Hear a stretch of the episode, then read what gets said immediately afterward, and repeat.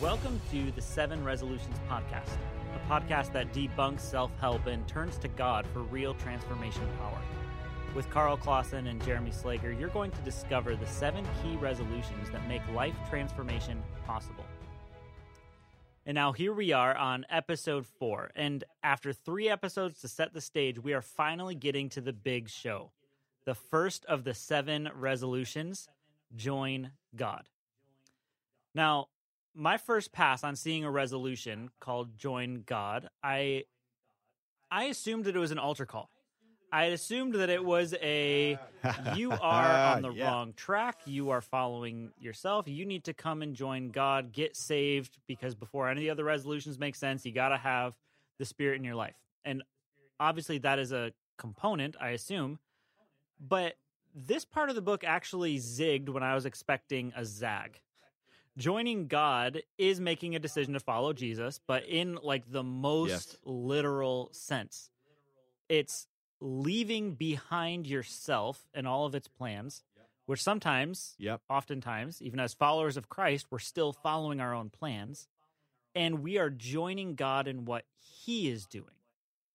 And so when when you talk about joining God, particularly as the first resolution of the seven resolutions. What does that mean to you? And how is it different than just joining the Rotary Club?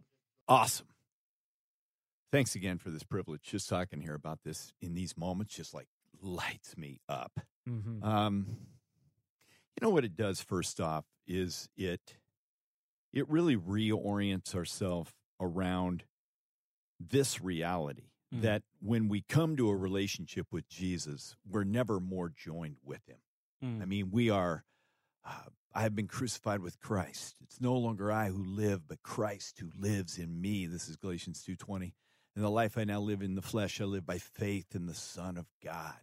I mean, that's joined with God. I died. Mhm. My life is now hidden with Christ in God. Mhm. I mean, that's Colossians three. Come on, are you kidding me? We this is this is real. So Yeah. now, here's the problem again. We sometimes think, and this is the problem. I owe God. I owe it Mm. to him. I got to get out there and make it happen. Mhm.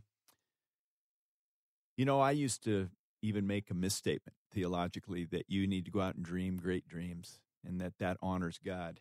Mhm. Would you believe that there's a chapter and a resolution that didn't make it in this book that was planning to be in there? And it didn't make it because it didn't cut cut the theological mustard, didn't Mm. pass the biblical test.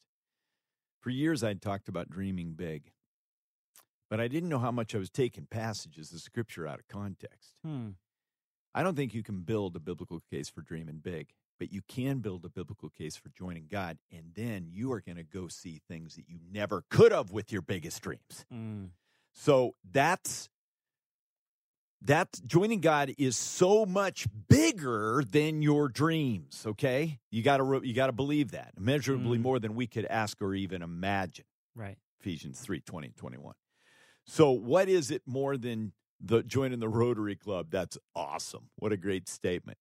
One has your ticket punched, you paid admission, and the other one takes you on an adventure. And the Mm. best illustration I have for this uh, works in two different ways. First time I ever water skied was uh, at a, a camp in Alaska. Yes, we actually, the ice goes off the lakes in Alaska. And uh, it was middle of the summer. There was a very nice boat, actually, a ski Nautique, which is a perfect water skiing boat, beautiful boat. Mhm. And I've never skied before, but I've seen everybody else do it. I'm pretty athletically inclined. I'm like, let's go do this thing, man. I'm a Mhm. kid. Get the tips up in the air, floating there, sitting in that lake. And I pulled the rope comes tight, and they had already told me when it when you're ready, just yell hit it. It's up to you. So I yell hit it. And that ski Nautique came up out of that water and was taken off, and I could feel it, man. I've got arms extended, and I am. We are going and I'm almost up and out of the water and up on top of the lake. And I decide to do something that is water skiing 101. Don't ever do it. Mm. I thought I need to somehow help this boat. So I pull myself up. Mhm. And actually, what I did is I pulled myself all the way over and took a big old drink of lake. I had like four lake trout go through each nostril. It felt like because it was a flush like you can't believe. Oh yeah. And I'm sitting there now in the water, thinking, what happened? You know Mhm. what happened? I actually tried to contribute to the boat strength to pull me out. Mm-hmm. How stupid is that? Mm-hmm. You know what we do in our relationship with God? We hold on and then we think, I need to help God here. You know what God asks us to do? Extend your arms like the guy came back around to me and he said, You know what? You're doing so well. Just let the boat do the work. You're along for the ride. Mm-hmm. And then when you get up on the lake, then you can make moves and all kinds of stuff. But right now, your job is to get up and get going. Mm. Man, what a metaphor for the spiritual life. We're Oh, called to join God. Yeah, and you can even extend that a little bit more when you are. It's like that tension in the rope. If you try and pull yourself ahead of that, you're gonna cause it to slack. You're, going to as cause you mentioned in an slack. earlier episode. You're gonna get it over your skis. You're going to get over your skis. Yeah. I had lake trout going through each nostril. I mean, it, it felt Yeah. horrible, man. Yeah. So I, you know, I the difference is, and this is the problem. A lot of people think Christianity is about joining a Rotary Club. It's about Mm. joining a religion. No, it's not. It's about following a Savior. Mm-hmm. That's the key. Mm-hmm. We're disciples. We talked about that in a previous podcast um, episode. But this changes everything when we realize, man, we're helpless. We're in the we're in the drink. We're bobbing Mhm. along, and God says, "Come on, let me take you for a ride. Just keep your arms out. Don't try to pull yourself up. I'm going to take you there." Then we go, "Yes, now Mm-hmm. Yeah. this makes sense." yeah, and you have to just cling. Your job is cling. Hang on. My job is to cling That's because right. a lot of people ask about, you know, what is our responsibility in this thing? Yeah. And the the fact is it, the most you can say is hold on to God. Mm. You find that in the uh and I, I talk this is important to joining God. you know that when Jesus was going to the cross, he took his disciples through a vineyard. He grabs a bunch of leaves off of a grapevine, picks them up, shows them a bunch of fruit dangling, and he says, This is what I want your lives to be. Mm. And he says, I want you to be this right here. I want you to be this. I want you to bear fruit, much fruit. It's to my Father's glory that you bear much fruit. He gets props when you bear fruit. You get the joy of Mhm. bearing fruit. He gets glory. Great. And he said, So listen, what I want you to do is focus on something. Focus on abiding. Mm. And this is the way I like to say it. Joining God is all about proximity to Jesus, not performance for Jesus. Yeah. See, we've Amen. thought we got to produce fruit. No, Yeah. we don't. We got to hang out with Jesus. We have proximity to the vine. That's what branches do. Mm-hmm. And branches that focus on fruit production inadvertently separate themselves from the vine. Yeah, it's it's called the fruit of the spirit, Yes. not the fruit of Christians. not the fruit of Jeremy or Karl. Yeah. Yeah. The it's the spirit's job to bear that fruit and we Yeah. stay connected. We just stay connected. Oh, I love that. A question I have, so when you when you join a Rotary Club, they're not going to ask you for a whole You lot. got a big thing. You're trying to sell me uh, on Rotary clubs right now? What's going on? I've never man? been a part of Okay, a Rotary Club. You Moose Club or whatever it is. but when you when you join something like that, they're they're not asking a whole lot out of you. It's not changing your identity. But when you are joining God, you are becoming one in a in a miraculous way. In what sense does God change your identity versus fulfilling it? Do you understand what I'm what I'm asking? Yeah, I think I do. You know, the interesting thing uh, about what does God change in us when He changes us? Mm-hmm. Um, I happen to believe very strongly that the change is much more profound than people think. Mm. Uh, when when we are told, "I have been crucified with Christ," by Paul, it's no longer I who live, but Christ who lives in me. Mm-hmm. Isn't that a pretty big change? Yeah. That's a big change. This isn't getting your ticket punched. This is about your spiritual DNA being Mhm. transformed. Paul says you were slaves to sin, now you're bond servants to righteousness. What? Mm-hmm. Now, can we still sin? Absolutely. I'm not a holiness guy that believes you can get to sinless perfection on earth, but I do believe you can have more and more extended periods of walking in victory as we join Him. I think sometimes people have a fear of joining God because they are afraid, like being crucified to Christ, what about me is going to remain? And when you hear it from like friends of people who become Christians, of like, oh, I feel like I lost you, like you became somebody that's totally different. And what's so interesting that I've seen in my own life is that when I am joining God, when I'm living with Him, it's not that I'm losing my identity. It's not that I'm losing who I am. It's like God's the one that created me. He's Yes. the one that knows me better than I know myself. Yes. And I get to become the fullest picture of who God actually made me to be when I join God. Totally. I mean, listen, we are knit together in our mother's womb, Psalm 139. Mm-hmm. We are fearfully and wonderfully made. We don't have to denigrate the personality God gave us or our likes or all the stuff that He wired us to enjoy. Mm-hmm. God wants to take what He created that was beautiful. We're, we're image bearers of God, we're made in the image of God. So let's not get wiggy on that one.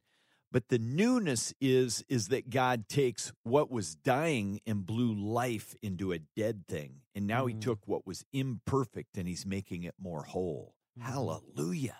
Amen. So we don't actually lose ourselves. We actually find ourselves when we're really in Christ. Mm.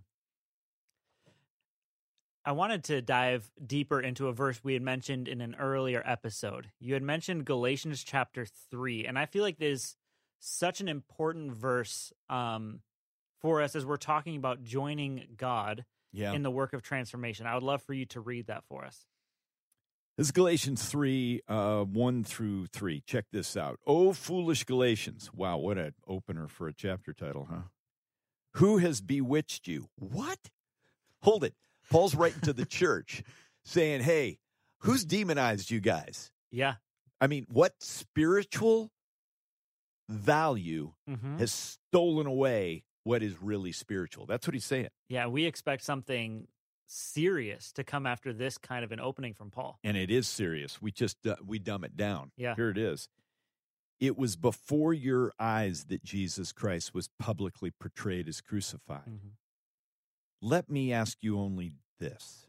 Did you receive this Holy Spirit by works of the law or by hearing with faith? And the obvious answer is hearing with faith. Mhm. Are you so foolish, having begun by the Holy Spirit? Are you now being perfected by the flesh? Here's what Paul's saying. When we are living in our own strength and not continuing to enjoy God by joining Him, Mhm. it's like Satan has sold us a bill of goods and we've been bewitched and we are now fools to be pitied. Mm. Whoa, that's strong language. Mm. So, in other words, working in your own strength, in Paul's economy, and in Christ's economy is one of the most empty possible lives to live. Mm. Joining God isn't about you being a sniveling kind of uh, empty nothing or that you Mhm. lose yourself. It's about taking all that you are as an image bearer and God blowing life into this dead thing or this dying thing. And now God says the only thing you got to do until you go home to be with me is keep living in the spirit, Mm. not in the power of the flesh. hmm And I'm so glad that Paul wrote this to the church in Galatians because honestly, there's a lot of times where I feel like the Galatians because when I look at my own life, the the capacity that I have for self deception is Oh. far too great. I wish I had a clear mind all the time, but maybe you have this happen sometimes too, where it's like I convince myself I'm joining God, but later when I look back on it, I realize I was deceiving myself. That it was really the flesh masquerading as the spirit again. oh, it happens time and again. The best way to describe this is when you are, I'm a pastor, so Mhm. let me put it in terms like this. There's a lot of plans that we make. Plans are not bad, but plans of man are bad. Mm-hmm. Prayer birth plans are awesome. The problem is, generally in the church, we come up with plans and then we bathe them in prayer. And Right. we hope that God invites his blessing upon our Mhm. plans. Really, the way it works when we're joining God is we go into a prayer meeting before we go to a whiteboard Mm.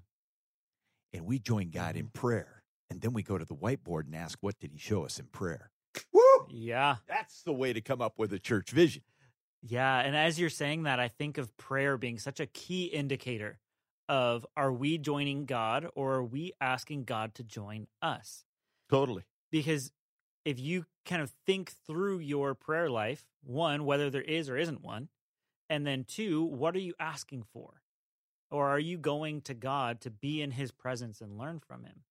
That's such a it's it's not a guilt inducing thing. It's No. it we're you're leveraging your heart to understand with truth and clarity where you are.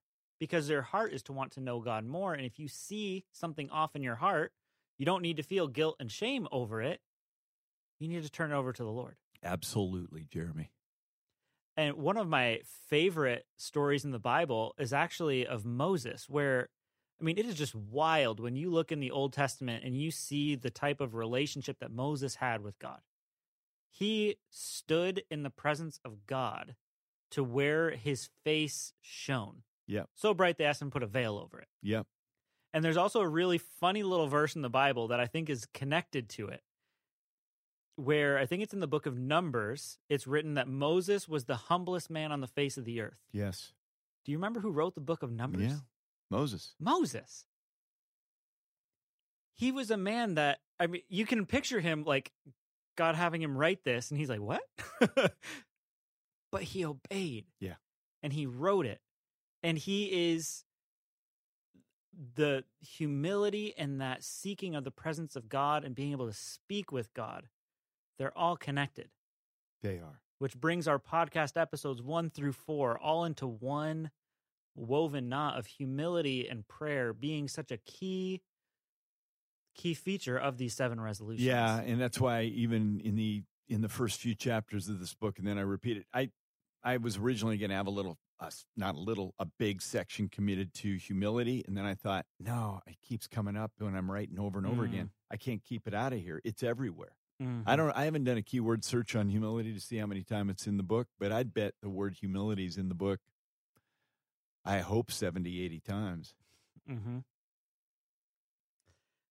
So now I want to talk about our transformation moment. Okay. When it comes to joining God, we talked about how prayer is such an important part. How has your prayer life changed as you commit to joining God? Oh, that's easy.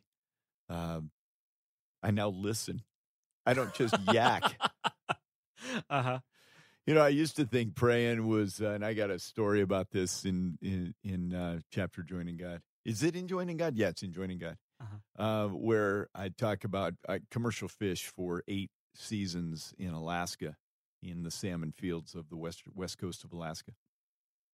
And you know, if you're lost out at sea and you're in the fog like we were one day, and I, our captain got on uh, uh, VHF radio, which is very high frequency, and it's a commonly used radio system to communicate between boats that it probably has a 20, 30 mile range, but it's real clear. Mhm. So we got on the VH, he got on the VHF radio, captain did, and radioed to our, our fish buyer. It's a big ship that sits out in the ocean. We're like, we can't find you. Where you at? We got Loran-C coordinates here, but help guide us. And he would ask a question and then he'd let go of the mic and listen. Mhm. And then he'd ask for another direction to get around a sandbar, and then he'd let go of the mic and get directions. You know, a lot of us aren't connecting with God. We never even really meet with Him personally. We slid alongside that ship and delivered our fish that night, but some people metaphorically never slide alongside God Mm-hmm. because they ain't they aren't listening to Him. Mm-hmm. And I was one of those guys. The biggest change for me is I now listen to God, and He Mm. actually speaks. Mm-hmm. How awesome is that? Lift your hand off the microphone, people, Mhm. and l- listen to what God's saying when you talk with Him. What sort of God's power habit can cultivate a life of l- listening to God in prayer? Journaling. Hmm. Mhm. Yeah.